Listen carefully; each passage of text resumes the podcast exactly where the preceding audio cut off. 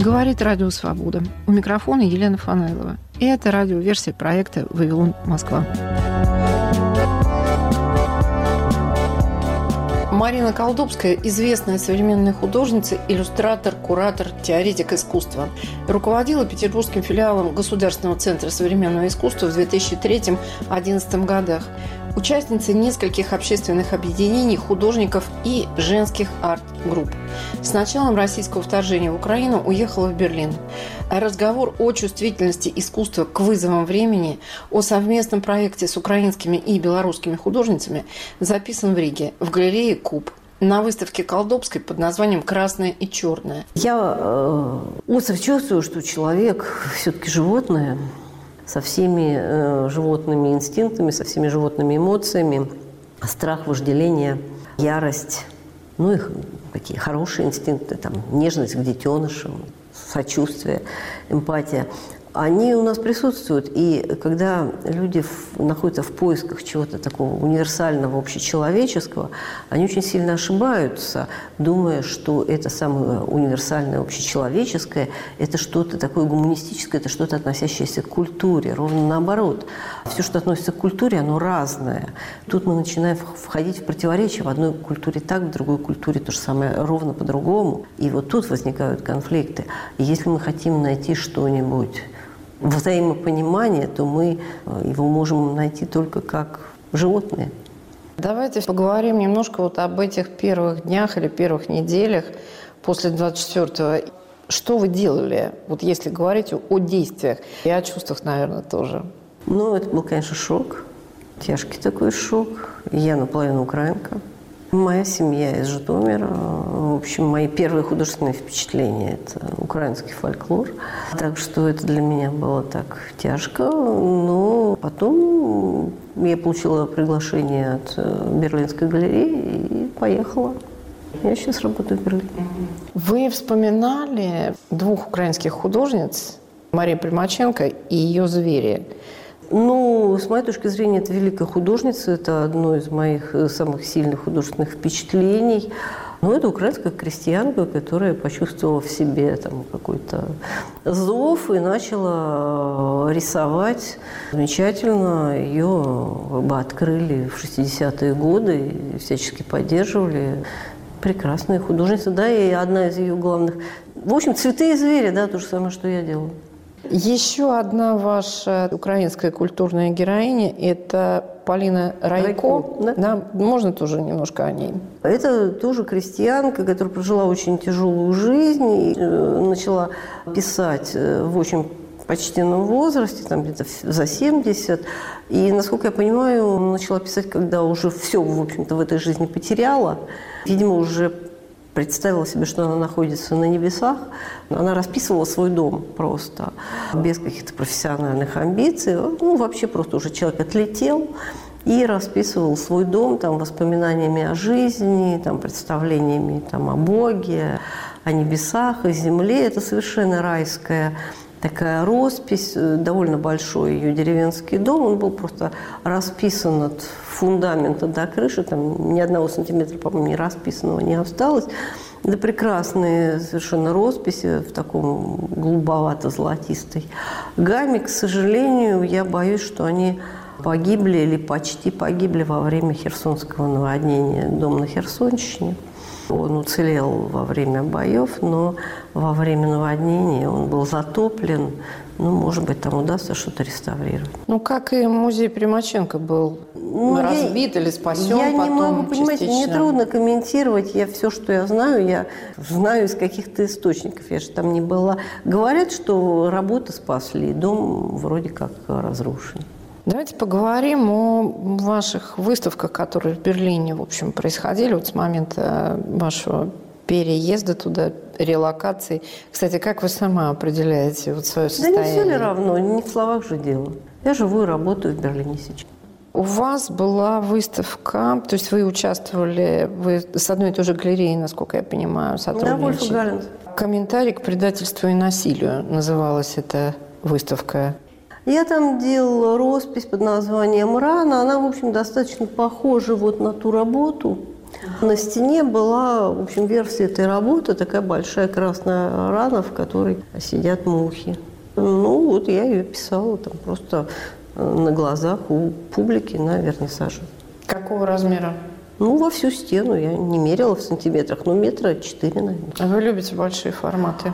Я люблю большие форматы, ну, точнее говоря, я когда пишу, я э, стараюсь сделать так, чтобы имидж был масштабируемым, потому что чтобы была такая точность изображения, чтобы она выдерживала любой масштаб, что ее можно и на значок, и на брандмауэр без изменений. Это довольно сложная задача. Но это такой кажется, дизайнерский подход, я бы сказала. Это дизайнерский подход. Я вообще когда-то получила даже образование дизайнера. Если работа сделана точно, то ее, в общем-то, нетрудно и четырехметровой сделать. Вот этот образ раны с этими муками, это такой очень женский. Да, некоторые увидели в этом вагину. Ну, в общем, выглядит, да, как такой порез рукодельный. Понимаете, если люди видят, значит, это правда. Я не могу спорить с чужими впечатлениями. Художница Марина Колдобская комментирует куратор выставки Дарья Бескина. Эти мухи на ране – то, что это мухи на ране, я узнала от Марины во время развески. Потому что для меня это была абсолютно супрематическая композиция. И вообще все, что происходит в Марининой э, живописи, вот этот красный, этот черный, этот белый, это сочетание иногда животных, но тем не менее в супрематических таких формах. И это, конечно, один из наших посетителей сказал, это же дирижабль. И это круто, потому что ее творчество, оно продолжает то, что происходило в момент революции в начале XX века. И поэтому здесь есть говорящие головы, которые тоже относятся к агитации того времени. И этот черно-красно-белый цвет, это трамваи, это эти окна расписанные, да, это то, чем занимались художники в начале века. И сейчас опять это звучит актуально, потому что нужно агитировать. За что агитирует Марина, она рассказала сама. Я могу сказать как куратор то, что это агитация. Нет, это неправильно, не агитация. Это страх, который вызывает агитация.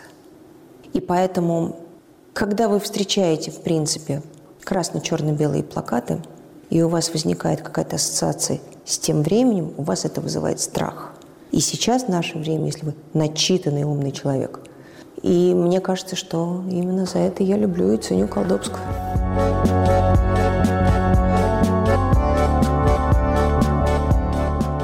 Мы можем а, поговорить о вашей совместной работе с белорусскими и украинками. Я задаю этот вопрос, потому что информация о том, как происходят совместные э, гуманитарные практики, она очень противоречива. Я узнаю, что в литературном сообществе украинки категорически не хотели принимать участие в каких-то совместных проектах с русскими. Это я вам докладываю как э, человеку феминистских взглядов. Именно молодые украинские женщины стали такими флагманами, ну что ли, вот этого нежелания сотрудничать во время войны. Как я поняла из вашего проекта, все было совершенно наоборот. Ну, понимаете, я не люблю так вот говорить украинки, русские. Какие украинки, какие русские, какие феминистки. Люди разные. Во-первых, я не уверена, что я феминистка, я не очень понимаю, что вкладывается в это слово. Я знаю очень разных феминисток. Поэтому, если феминизм – это борьба за что-то, то я ни за что не борюсь. Вот сразу говорю, это не мой вид спорта, а борьба. Окей, хорошо, что мы это обсуждаем, потому что я как раз хотела у вас об этом спросить. Считаете ли вы себя феминисткой, потому что вас характеризуют в некоторых источниках примерно таким образом. Ну, вы как бы начинали в женских группах. Я не э, начинала в женских группах. Э, мы с моими создали. подругами 30 с лишним лет назад создали такую веселую женскую группу «Я люблю тебя, жизнь». Кстати говоря, первая в России угу. вообще женская арт-группа художественная, если не считать сестер Синякова-Хуречиных которые себя группой не называли, так что это в таком смысле наш вклад в историю искусства. Но на самом деле было весело и не имело отношения ни к какой борьбе, ни за что мы в таком смысле не боролись. А если говорить о том, что я считаю, моя подруга, я понимаю, тоже считают, что женщина ничем как бы не хуже мужчины, для меня это факт, который не надо доказывать, не за что там бороться. А если речь идет о каких-то практиках социальной борьбы, то это не мое сразу. Я просто живу, я ни за что не борюсь. Давайте мы вернемся к этому вашему проекту, который назывался «Сердцебиение». Не совсем мой проект. Я его действительно инициировала, но я не была его куратором. И это э, такой предмет в каком-то смысле э, гордости, в каком-то смысле достижения, потому что сразу стало понятно, что этот проект надо курировать всем вместе. То есть украинской, белорусской и русской Значит, стороне. Да, угу. то есть это, это был такой вот реально демократический проект, Понятно. мы просто организовали. Вас когда... сколько там было человек? Нас было шесть. шесть. Нас там было две э, художницы из России, ну, оригинали из России, две художницы из Беларуси, две художницы украинки, живущие в Берлине на тот момент. Это сложилось так, что я в какой-то момент, увидев вот этот вот накал какой-то ненависти, не люблю я, когда меня ненавидят и не считают справедливым. Мне как-то захотелось это переломить, и я решила, что надо сделать общий проект. То есть я была его инициатором, я много переговаривалась с, людьми, чтобы понять и найти людей, которые думают так же. Они нашлись, и после этого мы стали курировать этот проект все вместе, то есть мы организовали чат, мы все обсуждали, обсуждали работы друг друга, обсуждали выставку в целом, обсуждали текст. То есть э, как бы там нет кураторов в таком смысле. Наши милые галеристы все это терпели, что вообще было потрясающе, потому что оказалось, что демократия – вещь продуктивная, но очень утомительная. Но, тем не менее, все было хорошо, и я очень довольна. И, по-моему, мои коллеги-художницы тоже очень довольны, но это надо их спрашивать. Какую работу вы делали?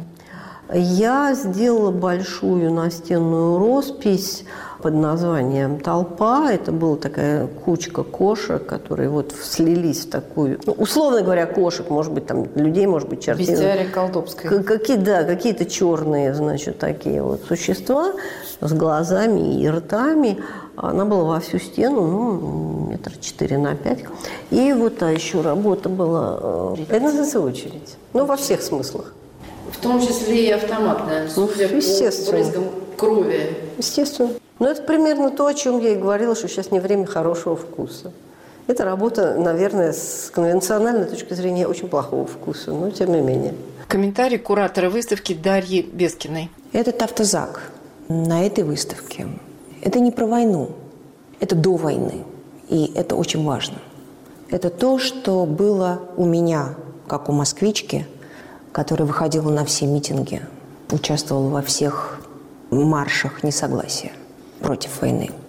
Нас всех сажали в этот автозак, мы все этого боялись. И поэтому это не совсем про войну, это про то, почему она случилась. В моем сердце, в моей душе, в моей голове.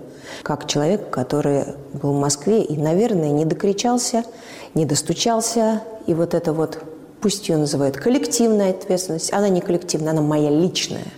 Для меня это очень сильная работа. И здесь есть еще одна работа из той же серии. Это расстрелянная очередь. Примерно так я воспринимала для себя то, что случится со мной, если я пойду. Особенно я помню, какие-то вот эти были болотные, уже не первые. Когда я говорила, слушайте, девчонки, давайте возьмем пупсов, как будто мы матери, чтобы нас не тронули, мы пойдем. И это то, что было в моей башке, что в конце концов все-таки придет к этому, что мы все стоим в очередь в этот автозак, а происходит с нами вот это.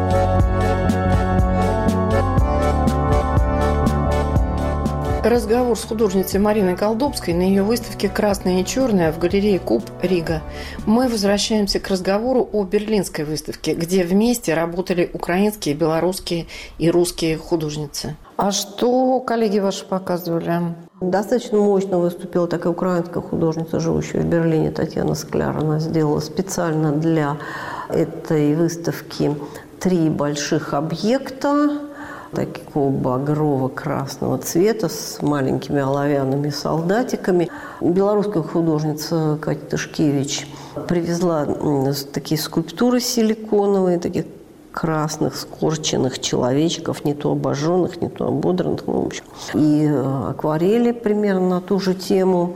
Моя коллега Людмила Белова сделала видео про дорогу, по которой машина едет задом наперед под треск не то салюта, не то фейерверка, не то обстрела.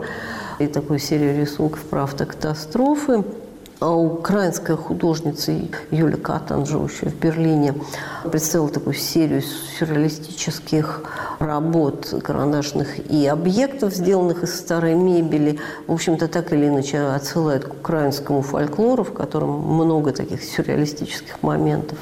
И видеохудожница из Беларуси Маша Гараж – а, представила такую работу, которая изначально была мэппингом для театра. А что такое мэппинг? Мэппинг – это когда видео проецируется на что-то взаимодействие видео и какого-то объекта. В данном случае это был сценический мэппинг, когда идет спектакль, ну, когда, грубо говоря, когда не декорация, а вместо декорации видео.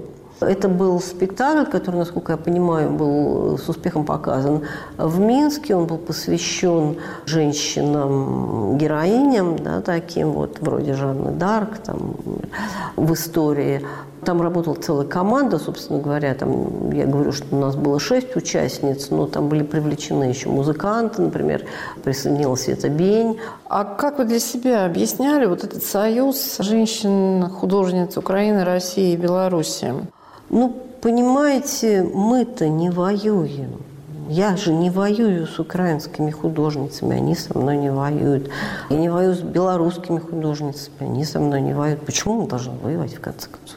Мы не должны воевать. Ну, это люди, которые едут. Непонятно в чем, непонятно куда. И опять-таки мы все сейчас в таком положении. У меня есть э, какие-то такие достаточно бессюжетные работы, которые я называю просто хрониками. Ну, грубо говоря, почитал новости и написал, да. Марина, общий интерес вот ваш на этой выставке к архаике. Что он вообще значит? Вы себе как-то объясняли, почему меня интересуют архаические практики? Это то же самое, что вопрос о том, почему меня интересуют животные. Да. Ну, говоря так совсем упрощенно, я представляю себе человека как качан капусты. Вот. И каждый новый культурный слой в истории, да, это как бы листья, которые нарастают сверху.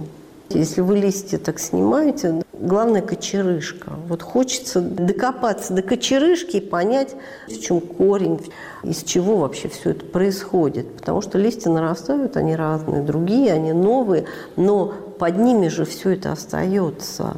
Да, мы все, тем не менее, внутри себя животные, да, мы все внутри себя первобытные люди. И вот это все, может быть, оно там забытое, снятое, спрятанное, но оно в нас есть, и оно работает. Скажите, вас зло интересует как предмет э, вашего размышления или предмет художественной реакции вашей? Ну, понимаете, зло – это некая абстракция. Нет, наверное, вот зло как таковое меня не интересует. Это не из моего лексикона. Меня интересует страх. Меня интересует так. ярость. Там, меня интересует жертва и охотник. Вот так да. А зло – это как бы некое оценочное суждение. То, что для одного зло, для другого все правильно. Я имею в виду сейчас совершенно простую вещь. Я имею в виду убийство украинцев российскими военными. О чем тут вообще? Ну, я не знаю. Ну, каких комментариев вы ждете? Красный и черный. Происхождение цветов основных вот сейчас на, вот на этой выставке. Одна из основных ваших цветовых тем – это тоже архаические представления о страхе, ярости и сильных чувствах, о любви, может быть. Ну, видите ли, э, вот этот ряда э, черно-белый, красный, угу. базовая триада, да, если мы посмотрим на какие-то архаические раскраски угу. или на пещерную живопись, то вот она такая, белый, черный, красный. Красная охра, черная сажа, белая глина – и этой триады хватает э, для того, чтобы сказать о всех важных вещах. Свет, тьма, огонь, кровь, земля, небо. Поэтому это не про эту войну, это про человека вообще. Если можно, два слова о вашей серии с цветами. А, да, но я пишу цветы, я пишу их давно, я пишу их много.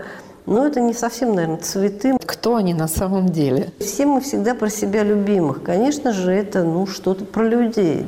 И, конечно, эти цветы антропоморфные, из них там все время вылезают то руки, то ноги, то, то глаза, то губы, то что-нибудь. И еще они яростные очень бывают, гневные, они бывают нежные, они вот удивительным образом а, передают человеческие чувства. Ну, скажем так, если что-то не передает человеческие чувства, то зачем оно нужно? Две цитаты про цветы позволю себе.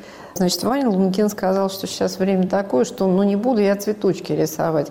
А Томаш Гланц, исследователь э, искусства, сказал, что цветочки, так называемые Владимира Яковлева, которые он писал в 70-е годы в «Психушке», очень много чего нам говорят и об этом времени, и о его политическом содержании.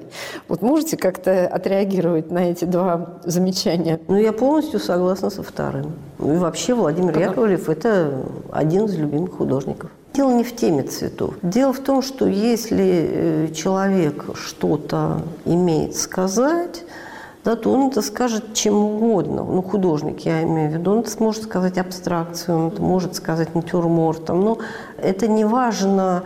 Если содержание есть, то оно есть. А если его нет, то его нет.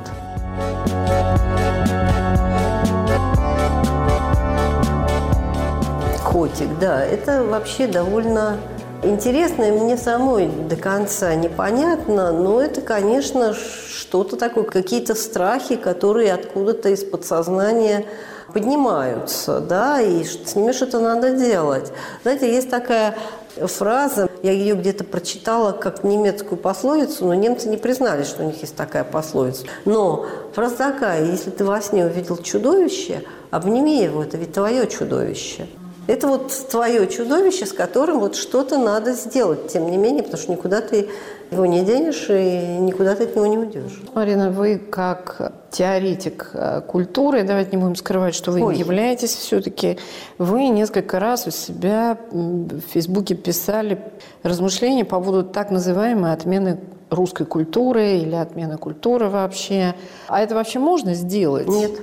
С моей точки зрения, нет. Ну, что значит отменить культуру? Вот все, что делает человек. Ну, во-первых, мы тотально животные, а во-вторых, мы тотально культурные. Все, что делает человек, это культура. Что значит отменить культуру? Отменить культуру – это значит, все умерли. Пока мы живы, она не отменяема. Ну, а ну а как? Ну, как ну, она отменится? Ну, локальное обсуждение, что давайте отменим русскую культуру, потому что она не остановила зверство российской армии в Украине. Какая культура, какие зверства, когда, где остановила? Я бы сказала так. Те люди, которые так рассуждают под словом «культура», мы сейчас начинаем просто беседовать о терминах, они под культурой понимают оформление какого-то режима. Если под культурой понимать оформление какого-то режима, да, это становится чисто таким политическим делом, которое, в общем, не мое поле деятельности. Я понимаю культуру как, в общем, как нечто такое тотальное, но человек тотально культурный. Вот все, что мы делаем, любой жест, любой продукт, они все являются фактом культуры. Ну, как ее можно отменить? Ну, никак.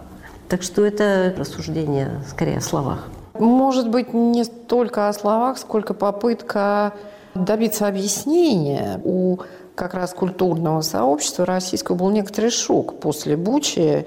Как же так? Этих людей мы воспитывали в школе? Или я никого не воспитывала в школе. Я не понимаю, что значит, я много сделала для русской культуры. Я, я не на службе. А вы были когда-то на службе? Я была, конечно, когда-то на службе, да, но это была такая иллюзия, что если люди нашего образа мыслей будут на каких-то должностях, то, может быть, удастся что-то повернуть к лучшему. Ну что ж, мы проиграли. Вы были какое-то время директором музея нонконформизма, я правильно помню? Да, ну это общественная да. организация. Я была директором Санкт-Петербургского филиала Государственного центра современного искусства. А скажите, вот как человек с опытом вот такого администрирования, что ли, вы себя можете сейчас поставить на место руководителей каких-то организаций культурных, которые вынуждены идти на компромисс с властью в ее нынешнем состоянии? Ну, если бы могла, я бы там оставалась. Я ушла из ГЦСИ в 2011 году, потому что уже тогда меня многое не устраивало. Ну, видимо, у меня такой порог терпимости низкий.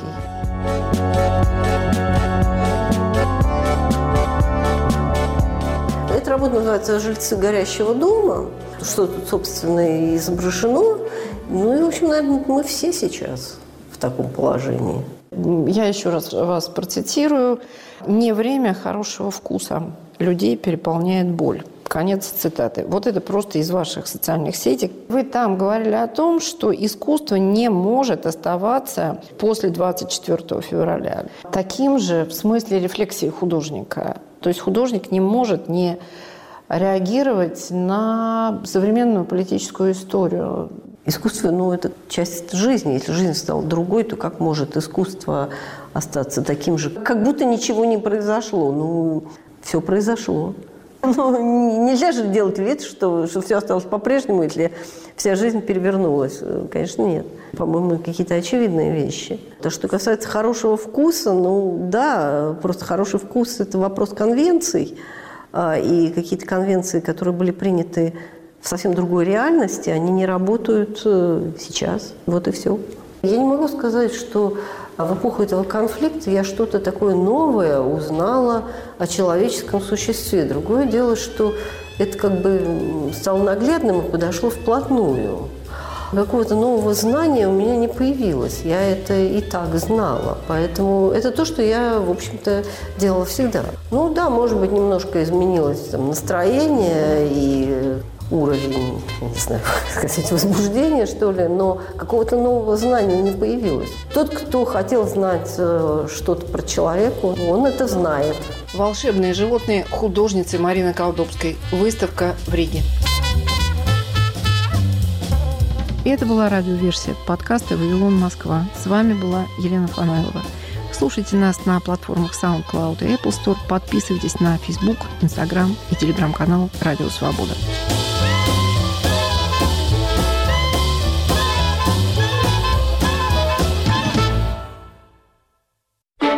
Привет, меня зовут Марьяна Тарачешникова. А я Наталья Джампаладова. И мы делаем подкаст «Человек имеет право», где рассказываем, как идеи мыслителей и политиков прошлых лет влияют на сегодняшнюю жизнь.